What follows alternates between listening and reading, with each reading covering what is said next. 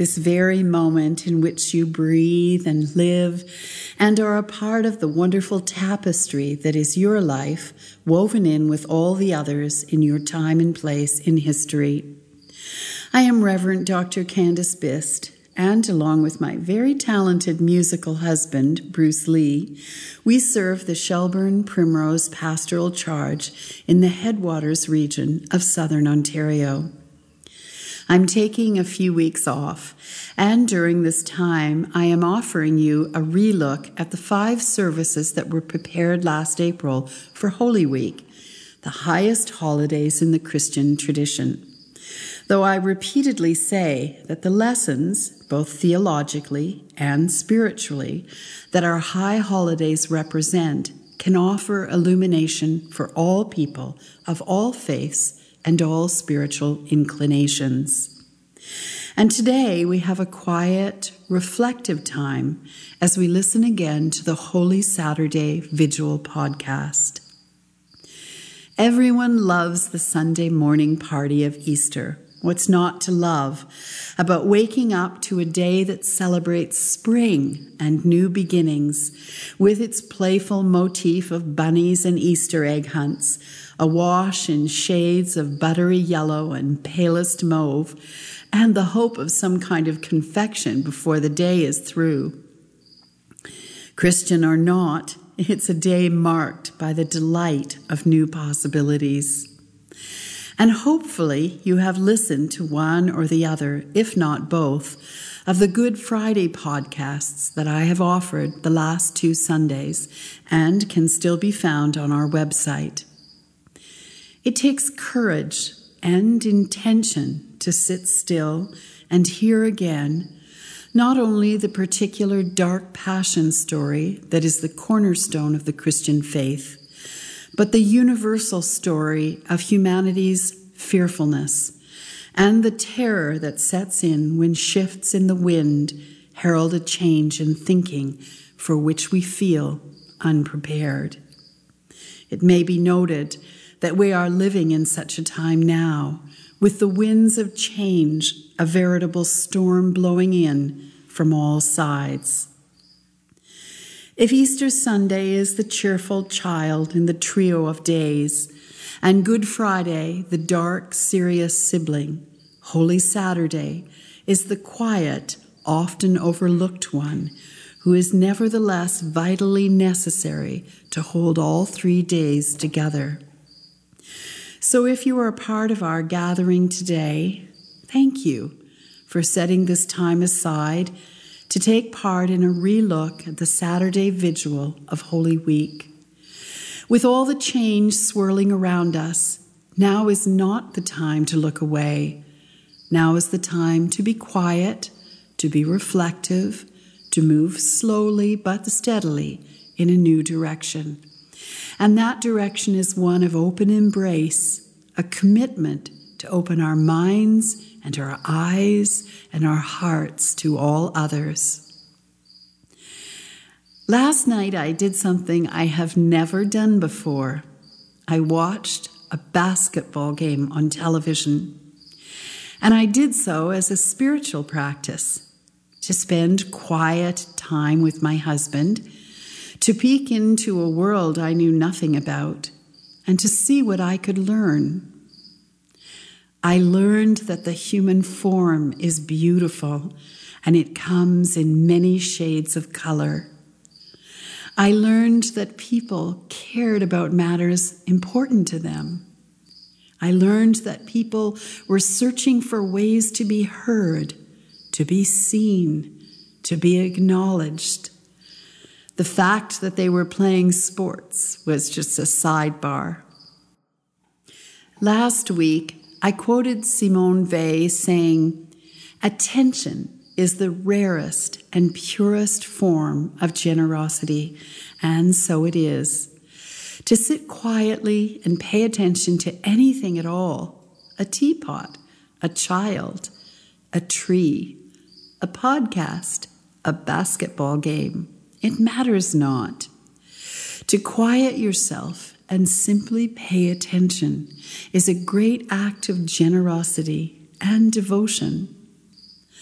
I am hoping that this vigil gathering, which consists of both teaching and practice of the spiritual discipline of holding vigil, will have a kind of intimacy and communication, allowing us all to draw together in sacred space through the simple act of mindfulness and paying attention. Be blessed this week. You are already a blessing to so many others.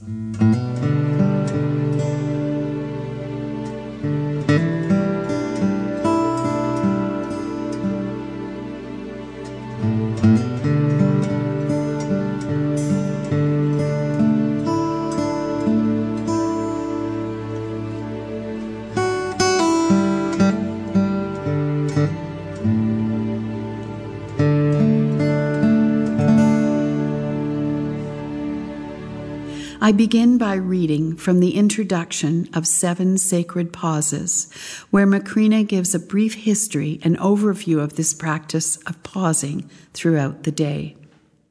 When we pray the Gospels, it is crystal clear that Jesus had a rhythm of prayer in his life. He lived mindfully. We see him withdrawing with the apostles and from his crowds of followers. He takes time for solitude at critical moments in his life. He goes away at significant times of the day, dawn, for example.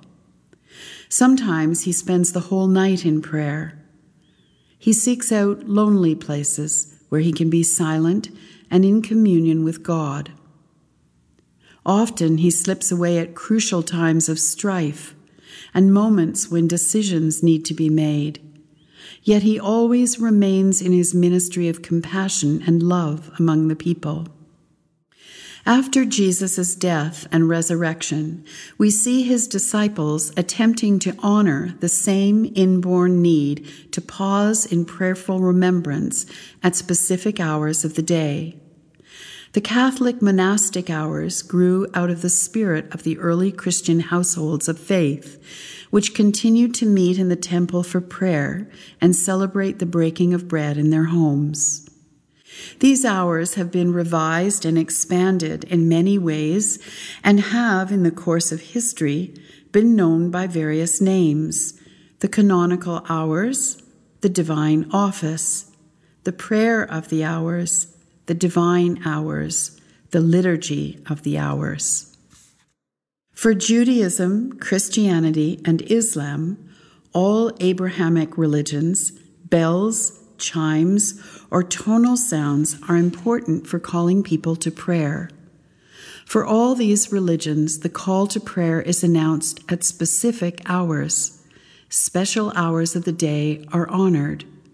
For Islam, the five daily rituals of prayer, salat, are pre dawn, noon, afternoon, sunset, and night. The three times of gathering for prayer in Judaism are morning, afternoon, and night. In the Jewish tradition, the oldest fixed daily prayer is the beautiful Shema. Hear, O Israel, the Lord our God is one. Therefore, you shall love the Lord your God with all your heart, and with all your soul, and with all your strength. The Shema, an assertion of faith in one God, is recited when rising in the morning and upon retiring at night. It is the first prayer a Jewish child is taught, the last words spoken prior to death. The faithful recitation of the Shema brings about an experiential awareness of the Eternal One. When the early Christians began to detach themselves from Judaism, they kept the practice of praying at fixed times of the day. As monastic communities began to form, other hours of the day were eventually added to the monastic day. In Psalm 119, the psalmist writes, at midnight, I rise to give thanks. And in the same psalm, he says, Seven times a day I praise you. The early church and the monastic communities have tried to honor the invitation of these scriptural texts by dividing the day into seven sacred pauses. The first of them is known as matins or vigils. Traditionally, this hour was prayed in the heart of the night. However, due to the fragility of the human condition, it is understandable that in many communities and with many individuals, Matins is moved to the early morning hours when it is still dark. It has become a pre dawn prayer. It is still often called Matins, but more commonly, vigils. The theme for this hour is vigilance. Those who keep vigil are sentinels of the night. It is often called the night watch.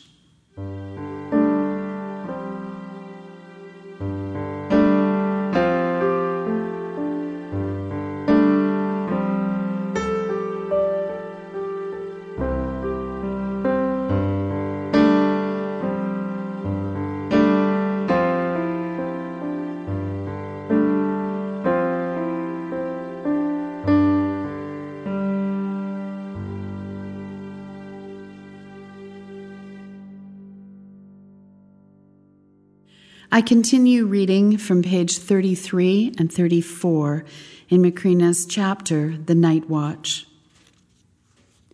More than likely, there are times in your life when you celebrate vigils without realizing you are praying. Search your life for moments of prayerful waiting and watching. Name some of your special hours of vigilance. Some of these moments may have come in the middle of the night Others may have come during the day. Keeping vigil is a natural part of our lives. Do you recall times when you sat up with a sick child? That is a vigil. Karen, who often comes to our retreat center for quiet time, describes how her colicky baby led her into mysticism.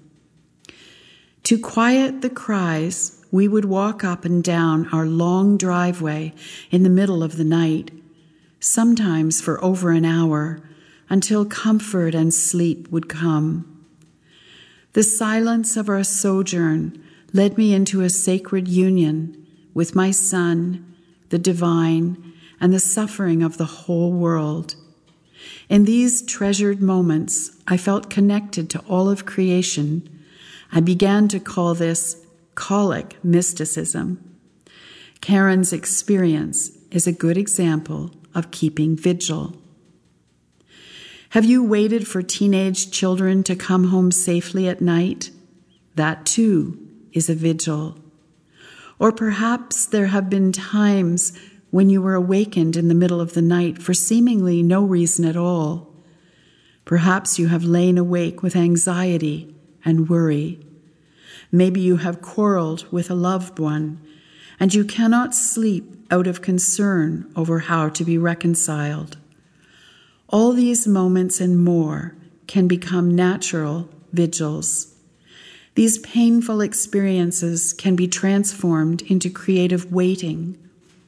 You can rise out of your sleep or non sleep at these moments, curl up in a favorite old chair, and keep vigil with your anxious heart.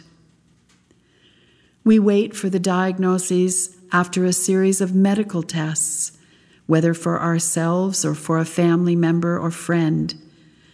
We wait for news after the surgery of a loved one. We wait for our children, sometimes for our parents, to come home from war. We wait to hear if we got the job we applied for or if our test scores will make it possible for us to enter the university of our choice. We wait for reconciliation and forgiveness. We wait for death. Most of us do not like to wait. There is anxiety in waiting. Whether we are waiting in a supermarket line, in the doctor's office, the bank, in a restaurant, at a stoplight, or any of the hundred places we have to wait each week. Waiting is not high on our list of priorities. Not all vigils are anxiety ridden. There is the joyful waiting for someone dear to come for a visit, or the waiting for an important event such as a marriage or the birth of a child. We wait for the seasons to come around again, for gardens to grow and flowers to bloom. Just as the gardener keeps vigil with the seed in the ground, we too, if we are alert to the goodness of spiritual waiting, can keep vigil with the seed that wants to sprout in our lives. We wait for who we will become.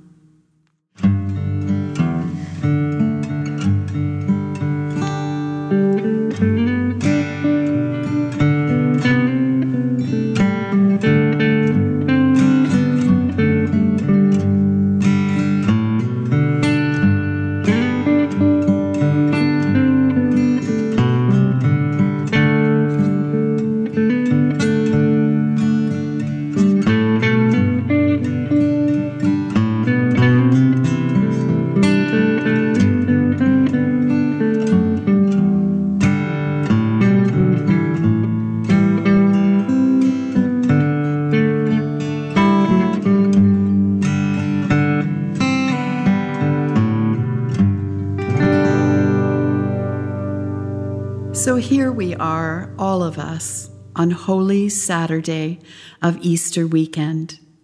Yesterday we listened to the difficult Passion story, the arrest, trial, and crucifixion of Jesus of Nazareth.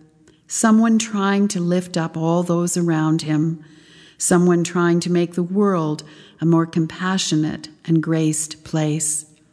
His teaching, his person, how he lived his life, was embraced by some, rejected by others, punished by those who were afraid what the power of love would unleash. And now, symbolically, on Holy Saturday, we consider the many characters within the story that the Gospel writers have given us. Consider for a moment all who have followed Jesus who have gathered at the seashore to hear his sermons, his teachings, all those who have been healed in one way or another by his presence, all those who have been lifted up out of the mire of rejection and given not just a ritual seat at the table, but an actual one. Where are they? What do you think they are doing? Their beloved leader is dead and with him all their hopes for a new way forward. They must be bereft, lost, despairing. They must feel so very all alone. They require, even all these years later, our graced attention and love. And what of the soldiers who mocked what of the ones who held the whips and did the scourging? What of those who erected the timbers and ran nails through a living body as custom and orders dictated they do? At the day's end and on the morrow, when they returned to their families, were they themselves shackled with disgrace? Or had their hearts become hardened to the everyday brutality that was part of their daily life. They require, even all these years later, our graced attention and love. What of Pilate and his court? Has he washed his hands one more time and set about feasting for the evening? Or is he still troubled by his encounter with Jesus and all the courtiers and priests of the temple? What of Caiaphas and Annas and the rest of the Sanhedrin and the Pharisees and their families? What are they doing? What are they thinking? It is Passover, and there has been a great quiet settle over Jewish homes, though it is likely to be an uneasy quiet, a fretful quiet for certainly they must all know that something dreadful has taken place. All those in power who brought Jesus to his death, even all these years later, require our graced attention and love. All of them require our forgiveness, which is the divine technology for all new birth. We will offer them our forgiveness and all manner of graces. And what of those who really loved Jesus? His mother, Mary Magdalene, John, Peter, the apostles who did not leave the awful scene even in the midst of bloody death. They held vigil, true vigil, in the midst of all their personal loss. They did not turn away, but held steady. They held steady because love held them steady. If you are breathing this very moment, it is certain that at least once in your life, though most probably many times, someone or some group of people have held a vigil for you. They have waited in love for you to be healed, to be well, to come home, to an actual home or home to yourself. And it is also most likely that you have done the same for another you have held a vigil for someone you loved to be healed, to be well, to come home to themselves, to you, to where they belong. And you did that because you loved them. Love, make no mistake, is the single most powerful force in all the world, and there is nothing else like it. I invite you into the practice of vigil now. Take whoever you like into your heart, any of the characters in the Passion story that speak to you, anyone in your own story that speaks to you, anyone in your community who needs your special attention, anyone who comes to your heart and mind, and perhaps yourself as well. Hold them in love and hold steady.